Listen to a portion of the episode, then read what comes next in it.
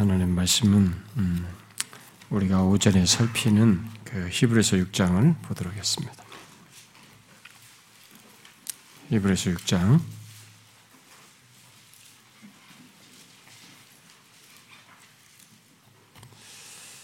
음, 6절 한 절을 보겠습니다. 히브리서 6장 6절 자 같이 읽읍시다. 시작 타락한 자들은 다시 새롭게 하여 회개하게 할 수 없나니 이는 그들이 하나님의 아들을 다시 십자가에 못 박아 드러내놓고 욕되게 함이라. 음. 에, 코로나로 이렇게 우리가 잠시 에, 이 성찬을 하지 못했습니다만은 매월 첫째 주 오후 예배에 갖는 어떤 면에서 한 달에 한 번 정도지만은 우리에게 주님께서 자신이 다시 오실 때까지 지키라고 하신 그 명령을 이 코로나로 우리가 지키지 못했는데 다시 이 시간 우리가 함께 제약된 조건이지만 이게 모이게 돼서 너무 감사하고요. 이 우리 이 자리 현장에 오지 못한 우리 지체들은 좀 아쉽습니다만 그래도 하나님께서 동일한 은혜를 아, 주시기를 구합니다. 어, 오늘 읽은 이 말씀은 음, 아, 성찬에는 별로 이게 너무 거리가 멀어 보이는 그런 말씀입니다. 지금 이 배교에 대한 말씀을 살피면서 보았다시피 아, 이 말씀은 이 교회 공동체 안에서 음, 여러 가지 영적인 유익을 경험하고도 이 타락한 자들에 대해서 말하고 있기 때문에 예, 별로 관련이 없어 보입니다. 아, 그러나 저는 이 시간에 이 배교자들이 나타내 보이는 이 본문의 내용, 곧 하나님의 아들을 다시 십자가에 못 박아 드러내놓고 어, 욕되게 하는 것에 연결해서 그와 상반된 신자의 모습을 좀 상기하고 싶습니다. 아, 여러분 하나님의 아들 예수 그리스도께서 십자가에 달려 죽으셨다는 게 무엇을 말합니까? 음, 우리 교회에서 또 예수 믿는 사람이면 누구나 이 내용에 대해서 알겠습니다만 아, 예수 믿기 전에는 음, 이것은 한 종교의 어떤 어, 어떤 얘기죠. 음, 어떤 종교적인 얘기고 어, 그저 역사 속의 한 사건에 대한 정도밖에 지나지 않는 것입니다. 그러나 예수 그리스도를 알고 어, 믿게 되었을 때 이 사실은 완전히 다른 것으로 우리에게 알게 되고 다가오게 됩니다. 우리의 존재와 삶을 완전히 아, 뒤바꾸는 큰 사실이 예, 거기에 있다는 것을 알게 됩니다. 우주적인 구원이 일어난 사건이고 영원한 가치를 지닌 큰 사실이 거기에 있다는 것을 알게 됩니다. 십자가에 달리신 분이 아, 다른 분이 아니라 바로 하나님이 예, 무한하신 하나님이 아, 자신을 스스로 이게 낮추셔서 인간의 몸을 입고 죄 없으신 조건에서 우리의 죄를 지시고 그 십자가에 달리셨다는 그래서 그것을 통해서 어마어마한 일, 바로 이 대속의 죽음을 당하셨다는 것을 알게 됩니다. 아, 그 일로 어, 우리는 더 이상 우리의 죄를 속하기 위해서 뭐 희생 제사를 어, 어떤 죄를 속하기 위한 어떤 우리 쪽에서의 어떤 방법들 어, 이런 희생 제사와 같은 것을 드리지 않고 바로 이 그리스도의 죽음 안, 죽으심 안에서 하나님과 영원한 화해를 한 가운데서 영원하신 하나님, 거룩하신 하나님, 이 죄에 대해서 심판하시는 하나님과 화목한 관계 속에서 영생을 얻는 아, 이런 놀라운 사실이 거기에 담겨져 있다는 것을 알게 됩니다. 그래서 그동안은 이 세상에서 가치 있게 여겼던 것들이 이 사실을 알므로써 이게 다르게 보여집니다. 가치가 있는 것이 아닌 것이 보이고 가치가 있다고 해도 비교가 안 되는 것임을 우리가 이제 알게 됩니다.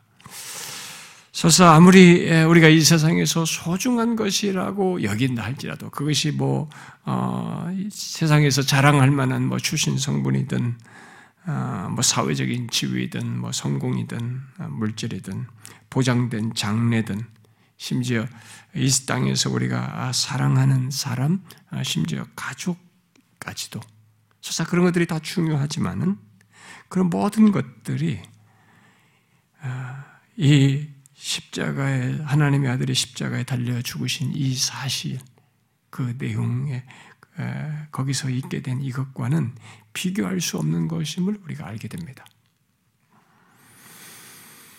그래서 하나님의 아들 예수 그리스도를 알고 믿게 되면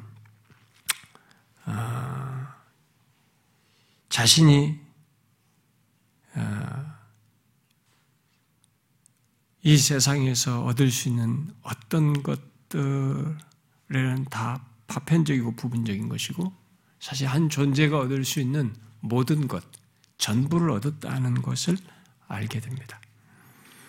이 세상의 그 어떤 것과도 비교할 수 없는 최고의 것을 얻었다는 것도 알게 되죠. 빌리보 3장 말씀대로 그래서 내게 유익하던 것들을 무엇이든지 해로 여길 수 있을 정도 또 그분을 위해서 모든 것을 잃어버리고 배선물로 여길 수 있을 정도의 가치를 알게 됩니다. 아, 그런 것에 대한 어, 실천에서 갈등이 있을 수 있고 어, 이게 좀 씨름하는 일이 있을 수 있지만 우리가 이 하나님의 아들이 십자가에 달려 죽으신 사실을 정확히 알게 될 때 우리는 그러고 싶고 그럴 수 있는 것을 이제 알게 됩니다. 역사 속에 어떤 사건 정도로 알았을 때는 그렇게까지 하고 싶지도 않고 할 수도 없었습니다. 또 하지도 않죠. 진실로 하나님의 아들께서 육신을 입고 오셔서 우리의 죄를 지셨다는 사실을 알게 되었을 때, 그리고 그로 인해서 우리에게 어떤 일이 일어났는지를 정확히 알게 됐을 때, 우리에게는 진심으로 그러고 싶은 마음이 이제 생기게 됩니다. 눈이 바뀝니다. 모든 시야가 다 바뀌게 되죠.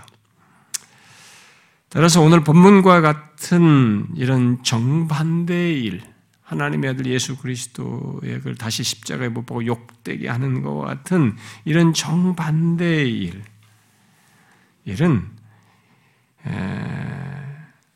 하나님의 아들 예수 그리스도의 죽으심을 제대로 알고 믿는 자에게는 상상할 수 없는 겁니다. 이건 불가능한 얘기예요.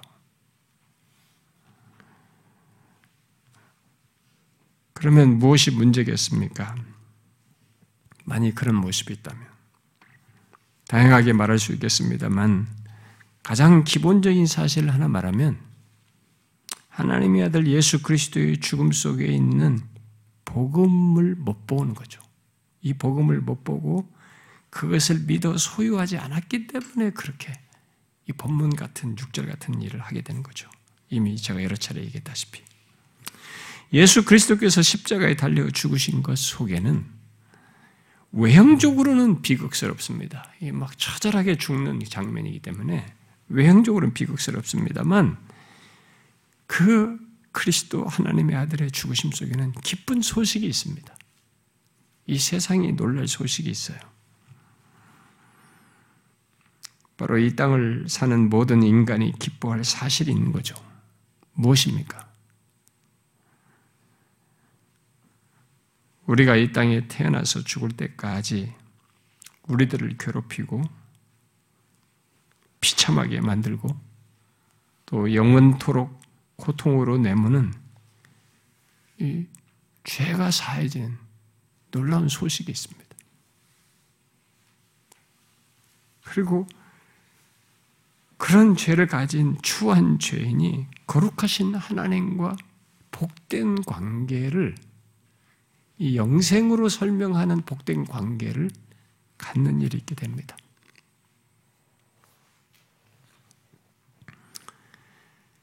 그래서 사도행전 10장에 이렇게 말했죠. 그를 믿는 사람들이 다 그의 이름을 힘입어 죄삼을 받는다 하는 것이니라. 또 로마서 5장에서도 그의 아들의 죽으심으로 말미암아 하나님과 화목하게 되었은즉 이 하나님의 아들 예수 그리스도의 죽으심에는 더 많은 얘기가 있습니다. 더 풍성한 사실이 성경이 그걸 언급을 하고 있습니다. 더 많은 증거를 하고 있습니다만 저는 이 사실만으로도 지금 제가 언급한 이 사실만으로도 이 세상이 죄악된 우리에게는 복음이에요. 굉장한 소식입니다. 너무 충격을 줄 정도의 소식이에요. 저는 종종 음, 교회 다니는 사람들이 에,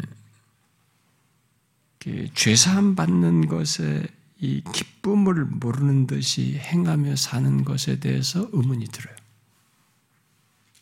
교회를 다닌다고 하는데 죄사함의 이 기쁨을 알지 못하는 듯이 살아가는 거 있잖아요. 그런 것에 대해서 의문이 듭니다. 왜 그럴까요? 뭐 여러 가지 설명할 수 있겠습니다만 너무 이 죄사함을 가볍게 여기거나 이것을 모른다고 할 정도로 이것을 사변적으로 하는 게 아닌가. 지식적으로 하는 게 아닌가. 그런 생각이 들어요. 그러니까 증거로 나타나는 게 뭐냐면 엉뚱한 것에 이 제사함보다도 엉뚱한 것에 더 가치를 두고 더 거기 자꾸 더 마음을 더 쏟는 거죠. 이 세상적인 것들과 그러니까 비교가 안 되는 것을 비교 대상으로 놓고 그것에 더 마음을 쏟는 실질적인 면에서 그런 일이 발생되는 거죠. 그러면서 또 이상한 가르침과 이상한 그런 신앙 같은 것에도 끼웃거리고 그런 것으로 자꾸 채우려고 하는 일이 생기지 않나. 본문 같은 이 배교적인 모습 속에도 사실 그런 것이 있는 겁니다. 사람들이 이 이게 죄 사함을 설명하기 하게 되는 그것을 말하는 그 가장 기초적인 사실부터 모르는 거죠. 이 죄의 무서움부터 모르는 겁니다. 아, 죄라는 것의 실체부터 잘 모르는 거죠. 너무 죄를 추상적으로 생각해요. 그리고 교회를 다녀도 죄를 자꾸 안 듣다 보니까 이걸 뭐 듣기 싫어하는 것으로만 하니까 너무 죄의 무서움을 모르는 것이죠. 그리고 그, 그런 무서운 죄에서 이렇게 사함받았다는 것이 얼마나 큰지를 잘 모르는 거예요. 아담의 타락 이래로 모든 인류에게 죄는 이 존재 시작에서부터 끝까지 심지어 죽음 이후까지 파괴력을 지닌 무시무시한 것으로 소개되고 있습니다. 그렇게 무서운 것으로 소개돼. 그런데 우리는 그것을 문장으로 읽습니다. 이게, 이게 선입견적으로 간단한 사실로 이해를 합니다. 자기들이 그런 것을 경험하면서도 말이죠. 그렇게 영원한 심판으로까지 말할 정도로 죄는 무시무시한 거거든요. 그리고 인간은 그, 그 무시무시한 것을 이렇게 맛봅니다. 이 세상을 살면서. 아, 인생 속에서도 맛보죠. 다양하게 맛봅니다. 자신의 에, 뭐, 에, 내가 이게 괴로워하지 않아도 되는데 너무 어떤 것으로 이게 괴로워하는 것들 내면에서부터 막 고통을 겪는 그런 것들에서도 그렇고요. 그런 것에서도 이 죄가 있고 그리고 자신의 이 마음에서부터 이제 그런 죄의 무서움을 사실상 경험하거든요. 사람들이. 그리고 이 세상의 모든 악에서도 보지 않습니까? 다 죄의 악이잖아요. 이 세상에서 보는 끔찍하고 파괴하고 서로가 막 미워하고 죽이고 살리고 이런 막 모든 것이 다 이 세상에 다 죄악이 아닙니까? 어, 마침내 사람들이 죽는 것. 아까 입구에서 우리 학생이 막 갑자기 통곡하듯이 우는 것은 그이 짧은 시간 사이에 아마 자기 이모가 어, 병원에 오늘 갑자기 응급실에 갔는데 죽었다는 소식을 들어서 갑자기 그런 것입니다. 사람이 죽음에서도 이거 보죠. 내가 아니라 다른 사람 죽음에서도 죄의 무시무시함을 봅니다. 그런데 자신도 죽는단 말이에요. 자신도 죽어야 한단 말이죠. 죄가 사람의 마음에 얼마나 큰 고통을 주는지는 사람들의 자살하는 것 속에서도 볼 수 있습니다. 여러분 자살하는 사람들도 자기 내면에 그 죄악이거든요. 연관되 있는. 그 사람에 의해서 누가 SNS에 괴롭히든 뭐 어쨌든 간에 자기가 어떤 문제에 고민하든 거기서 산출되고 축적하고 계속 그 부정적인 악을 자기 안에서 막 되뇌이고 되뇌이고 곱씹음다가 결국 극단으로 가는 거거든요. 자살하는 사람들 속에서도 이 죄의 무서움을 보는 겁니다. 그러니까 우리는 인간이 현상이라고 보는데 그렇지 않거든요. 죄의 무서움이에요. 그리고 어떤 사람들이 어떤 죄를 하나 이렇게 마음에 탁 품고 그것을 계속 곱씹으면서 확장할 때 사람이 미칠 것 같은 지경으로 가거든요. 여러분도 그런 경험해 보시죠? 여러분 우리가 어떤 어떤 사람을 미워하기 시작하고 그 사람이 나에 대해서 뭐라고 말했다, 뭐 어쨌든 널 싫어한다 이런 얘기를 들었다 이거예요. 그런 것들을 마음에 품기 시작하고 나도 미워하기 시작했다. 이걸 곱씹고 곱씹고 곱씹어 보세요. 내 존재가 흔들립니다. 미칠라고 그래요. 잠이 안 옵니다. 사람이 무서워져요. 죄는 그렇게 그렇게 우리 안에서 막 확장하다가 내 존재를 흔들며 통제할 수 없는 상태로 우리를 내몰기도 합니다. 어쩔 줄 몰라 하고 깊은 절망에도 빠지고 죽고 싶어 하고 깊은 두려움에도 빠지. 사람들의 생각을 잘 안 합니다. 현상이라고 생각해요. 너그나 우리 흔해 빠진 것처럼. 그런데 그게 예고편이에요. 죄의 무서움에 대한 예고편. 경험 속에서 이게 확인할 수 있는 예고편들입니다. 죄의 무서움의 이 궁극은 여러분 영원으로 연결되어 있어요. 영원한 죄의 고통으로 남아 있습니다. 그래서 네 생명 죽이는 것보다 네 영혼 사는 게 더 중요하다고 예수님이 말씀하신 거예요.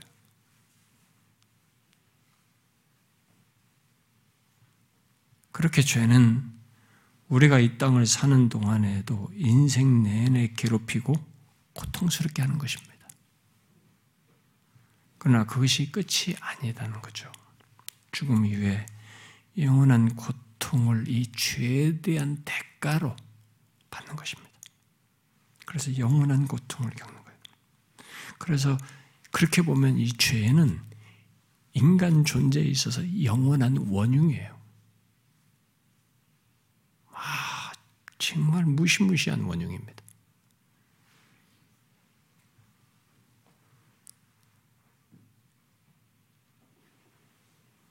그렇게 무시무시한 것이 죄예요.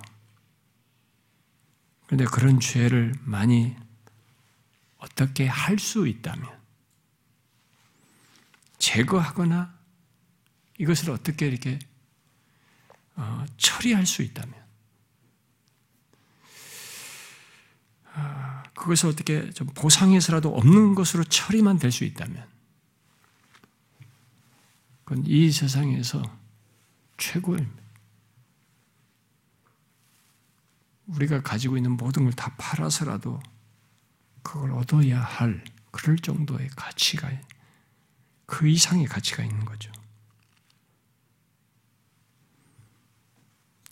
그런데 그런 것을 우리가 할 수 있는 그 배경에 있지도 않고 그걸 해결할 어떤 길이 이 세상에 없습니다. 그런데 하나님의 아들 예수 그리스도께서 십자가에 달려 죽으심으로 그 무시무시한 죄를 해결하는 겁니다. 그걸 자신이 지심으로써 담당하심으로써 그 죄를 해결하는 거죠. 그래야 그 예수 그리스도를 믿는 자는 그 자기가 죄를 해결한 것에 대한 혜택을 고스란히 그대로 받게 하는 겁니다. 죄사함. 성경에 보면 죄사함이란 말이네. 그냥 읽을 수 없는 말이에요, 사실은. 굉장한 얘기입니다. 죄사함을 얻게 된 거예요. 그게 복음이에요. 인간에게. 그 죄의 무시무시함 속에 나서부터 평생 영원까지 살아야 하는 자에게 죄사함이라고 하는 이 경이로운 사실이 전달되는 겁니다. 이게 복음이잖아요. 이 무시무시한 죄가 해결되는 답을 갖게 된 거 아닙니까?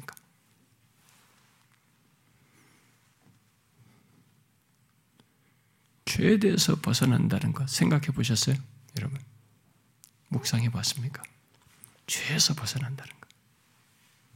저는 지금도 제 지난 인생 어렸을 때 심지어 중학교 때 뭘 훔친 것까지도 저는 이제 가끔 어때 생각나면 전율합니다. 생각 안 하고 싶은데 생각나요. 그 지난날에 저의 어떤 그 너무 위선적이고 너무 끔찍하다고 하도 여기저기 어떤 죄가 딱 떠오르면 제 몸이 전율합니다. 여러분, 죄에서 완전히 벗어난다는 거 한번 생각해 봤습니까? 죄에서 구원 얻는다는 것. 그것도 영원히 생각해 보셨어요?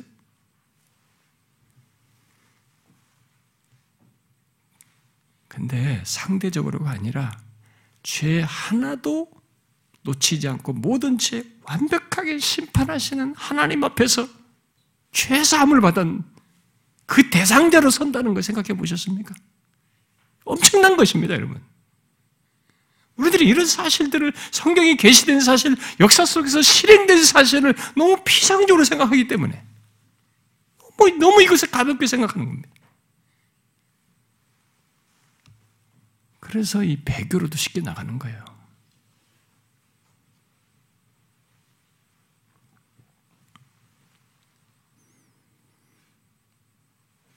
그래서 죄에 대하여 심판하시는 하나님과 오히려 이제는 화목한 관계 속에 들어간다는 것.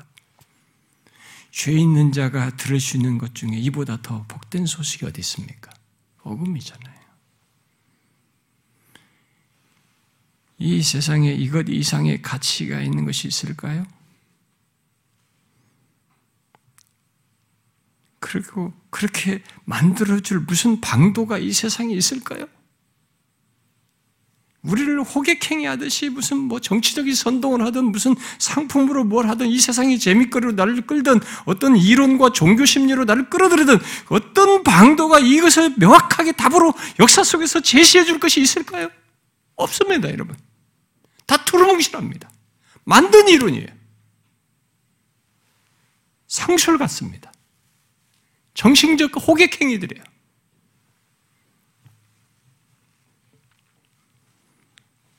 하나밖에 없습니다. 죄 없으신 완벽한 하나님의 아들이 우리의 죄를 자기가 다 져야만 하는 것입니다. 그거예요. 이걸 뒤엎는 얘기를 하고 있는 겁니다, 오늘 본문은. 그것이 무의미하다고 말하는 거예요. 별것 아닌 것처럼 취급하는 것입니다. 끔찍한 거죠. 그래서 이런 놀라운 실제를 담고 있는 복음이 더 이상 복음이 되지 않고 하찮게 여긴다면, 그래서 그것을 욕되게 한다면, 여러분, 그게 뭐가 문제겠어요? 그 사람은 복음을 사실상 모르고 있었던 거죠. 지식을 알았을지 모르지만 복음을 모른 것이죠. 이 죄사함의 복됨과 그것의 영원한 가치와 그것의 기쁨을 이 사람은 안 적이 없는 거죠. 이 세상에 어떤 것보다도 못할 것으로 여길 정도로 이것에 대해서 아는 것이 없었던 겁니다. 그래서 묻습니다. 여러분은 하나님의 아들 예수 그리스도께서 여러분의 죄를 지심으로 사해 주셨다는 것, 죄 사해 주셨다는 것. 그것이 여러분이 이 세상에서 알고 갖고 경험하는 그 어떤 것보다도 비교할 수 없을 정도로 복되다는 것을 아십니까? 진짜로 아십니까? 진짜여야 됩니다, 이 부분. 죄산받아 거룩하신 하나님과 화목한 자, 그런 복된 자인 것, 지금부터 영원까지 그러한 자로 아, 그런 자가 되는 것이 얼마나 복된지. 이걸 진짜 아는 자여야 하는 것이죠.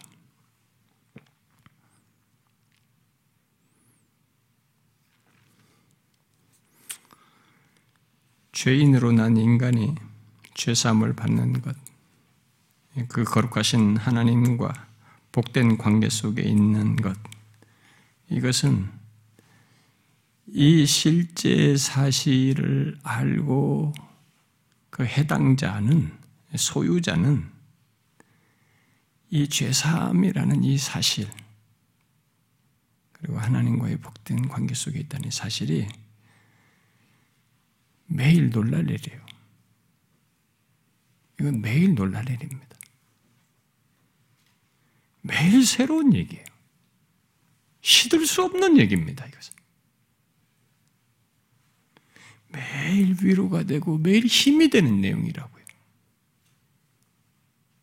여러분 인간의 좌절, 절망, 미래에 대한 불투명, 뭐가 뭐 불안, 모든 것이 다 보세요. 인생에, 내 삶에서 다 죄와 연관되어 있습니다. 그리고 내가 그 흔적들에 같이 동조하면서 살아갑니다. 그런데 그 죄에서 그 죄의 삶을 받은 자로 있게 된다는 것은 이건 매일 새로운 얘기예요.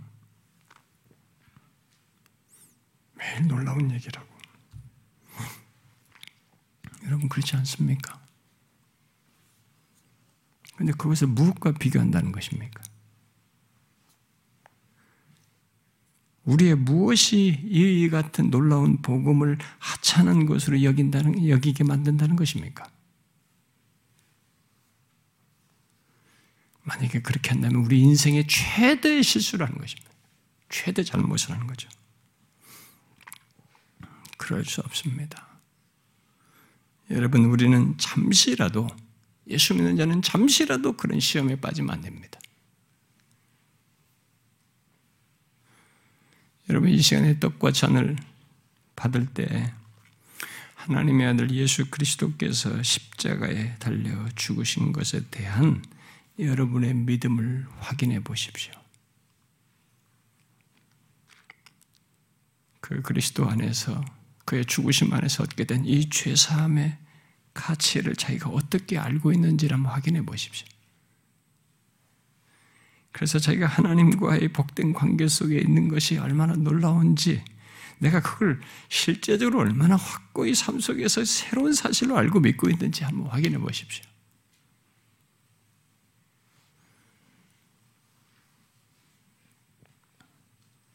저는 우리 교회 성도들이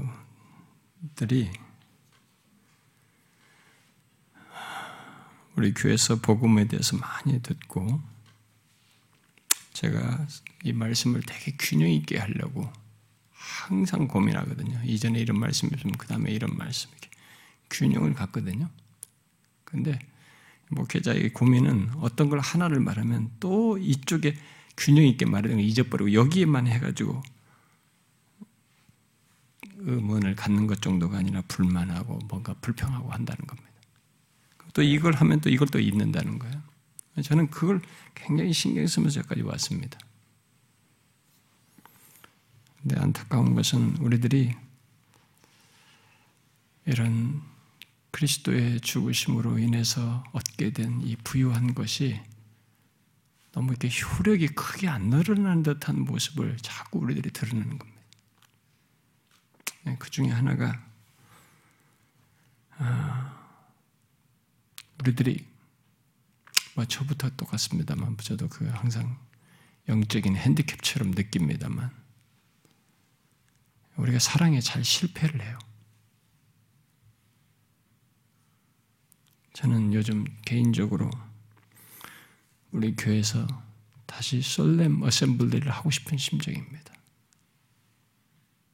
좀 잠잠히 우리끼리 말씀 안에서 성령께서 주신 감동에 따라서 우리가 변화될 것을 기대하고 이렇게 그렇게 또 되는 같기도 하고 또 그래서 오고 있는데 시간이 되고 축적하고 관계가 알면 깊어지면서 우리 안에 이 독소들이 자꾸 나오고 관계의 선을 긋고 한계를 짓고 어디까지 적당히 마음을 여는 것을 조절해 가면서 또 어떤 문제가 분출됐을 때 그것을 성경대로 푸는 것보다 고집대로 풀려고 하고 자기의 독소 있는 그 자아의 죄성을 쉽게 노출하고 그것이 아픔이 되고 누구에게 힘들고 공동체에 어려움이 된다는 것을 막무가내로 무시하려고 하고 자기 하나의 자존심과 자기 하나의 자아, 자기 사랑의 가치만을 더 소중히 여길 것, 여기는 듯이 보이는 물론 일부이지만 그런 것들이 이제 쉽게 용인되는 것 같은 분위기가 만들어져서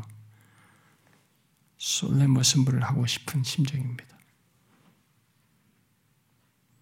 여러분, 한 가지를 잊지 마십시오.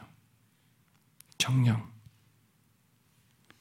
하나님의 아들 예수 그리스도께서 십자가에 달려 이루신 이 놀라운 구원, 최사함, 이제 거룩하신 하나님 심판자 하나님이 나의 아버지로서 대하는 복된 관계에 들어온 것을 알고 있다면 이 혜택이 뭘 말하는지를 아셔야 합니다. 그렇게 자기를 내어주는 그 사랑의 수혜자는 이 사랑의 씨름을 해야 되는 것입니다. 아프지만. 우리도 이 사랑의 씨름을 해야 됩니다. 사랑하는 게 너무 어렵습니다. 자기에 대해서 독소를 뽑는 사람을 사랑하고 제한을 가지 않는 게 너무 어렵습니다. 그러나 우리가 받은 것이 어떤 것인지 아셔야 합니다. 이 큰 비교할 수 없는 것에 수혜자예요. 우리는 주님 생각하면서 해야 됩니다. 그는 우리의 죄를 다 지시고 그 죄가 요구하는 모든 것을 다 담당하시면서 우리의 죄를 사하도록 하나님과 자유로운 관계를 갖도록 하나님의 사랑을 영원히 누릴 수혜자가 되겠습니다. 여러분, 자신을 쳐서 복종시키면서까지 우리는 사랑의 씨름을 해야 돼요. 죄삼을 받은 자의 이런 모습을 떡과 잔을 받으면서 확인해 보십시오. 사실 제가 여러 차례 얘기지만 떡과 잔을 받는 것에 대해 성찬에서 우리의 고백, 우리의 결심은 아주 후발적입니다. 이 떡과 잔의 의미는 하나님이 내가 너희를 위해서 어떻게 했는지, 내가 너희들 위해서 얼마나 사랑해, 내가 너희들을 어떻게 앞서서 언약을 맺고 어떻게 했는지 하나님의 결심, 하나님의 맹세, 하나님의 사랑, 하나님의 행하심을 상기시키는 겁니다. 그것에 따라서 우리가 그렇게 반응할 수밖에 없다는 고백을 후발적으로 할 뿐이에요. 이 성찬의 일차적인 의미, 가장 비중 있는 부분은 하나님의 맹세를 확인하는 겁니다. 하나님이 어떻게 사랑하셨는지를 확인하는 겁니다. 그런데 그 사랑을 알게 된 사람은 말 안 해도 우리가 움직이고 싶어 합니다. 주님 따라서 저도 하고 싶습니다. 라는 말을 하게 되고 하려고 하는 것이죠.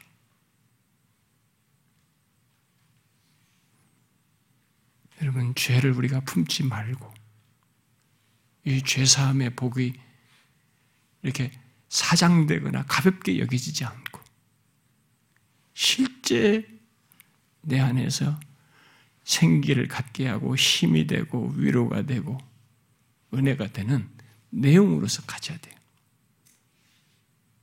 그러기를 원합니다. 사랑하는 하늘 영광교회 지체 여러분, 코로나 때문에 뭐 우울하고 우리가 못 모여서 어떻고 여러 가지 주변 환경의 분위기를 타지 마십시오. 여러분들의 이성은 깨어 있어야 합니다. 뭐 하려고 하면 안 됩니다.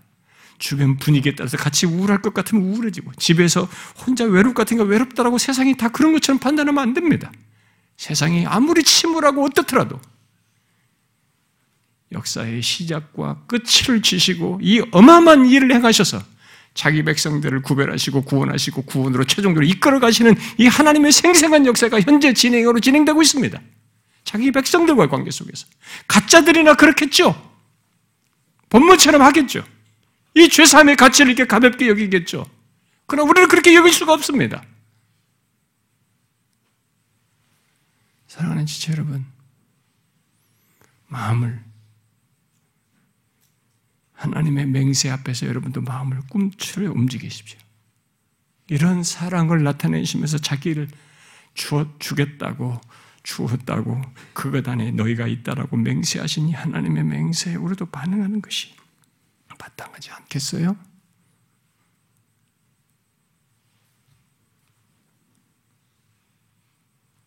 혹이라도 이런 부분에서 부족함이 있으면 하나님께 구하면서 회개하면서 우리 안에 조금도 사단이 움직여 역사할 틈이 없도록 해주면 좋겠습니다.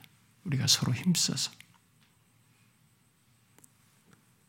걸림돌이 있은 될 죄가 있으면 꼭 회개함으로써 사단에게 빈틈을 주지 않고 이 죄사함의 은혜가 하나님과 함께하는 복이 물 흐르듯이 우리 안에서 넘치도록 그것 때문에 함께 기뻐하고 그렇게 교회된 것을 같이 기뻐하고 이 순례길을 마지막 주님이 부르실 때까지 잘 가고자 하는 좋은 신앙의 경주자요 위로자요 함께하는 동반자로서 갈 수 있도록 그렇게 하시면 좋겠어요.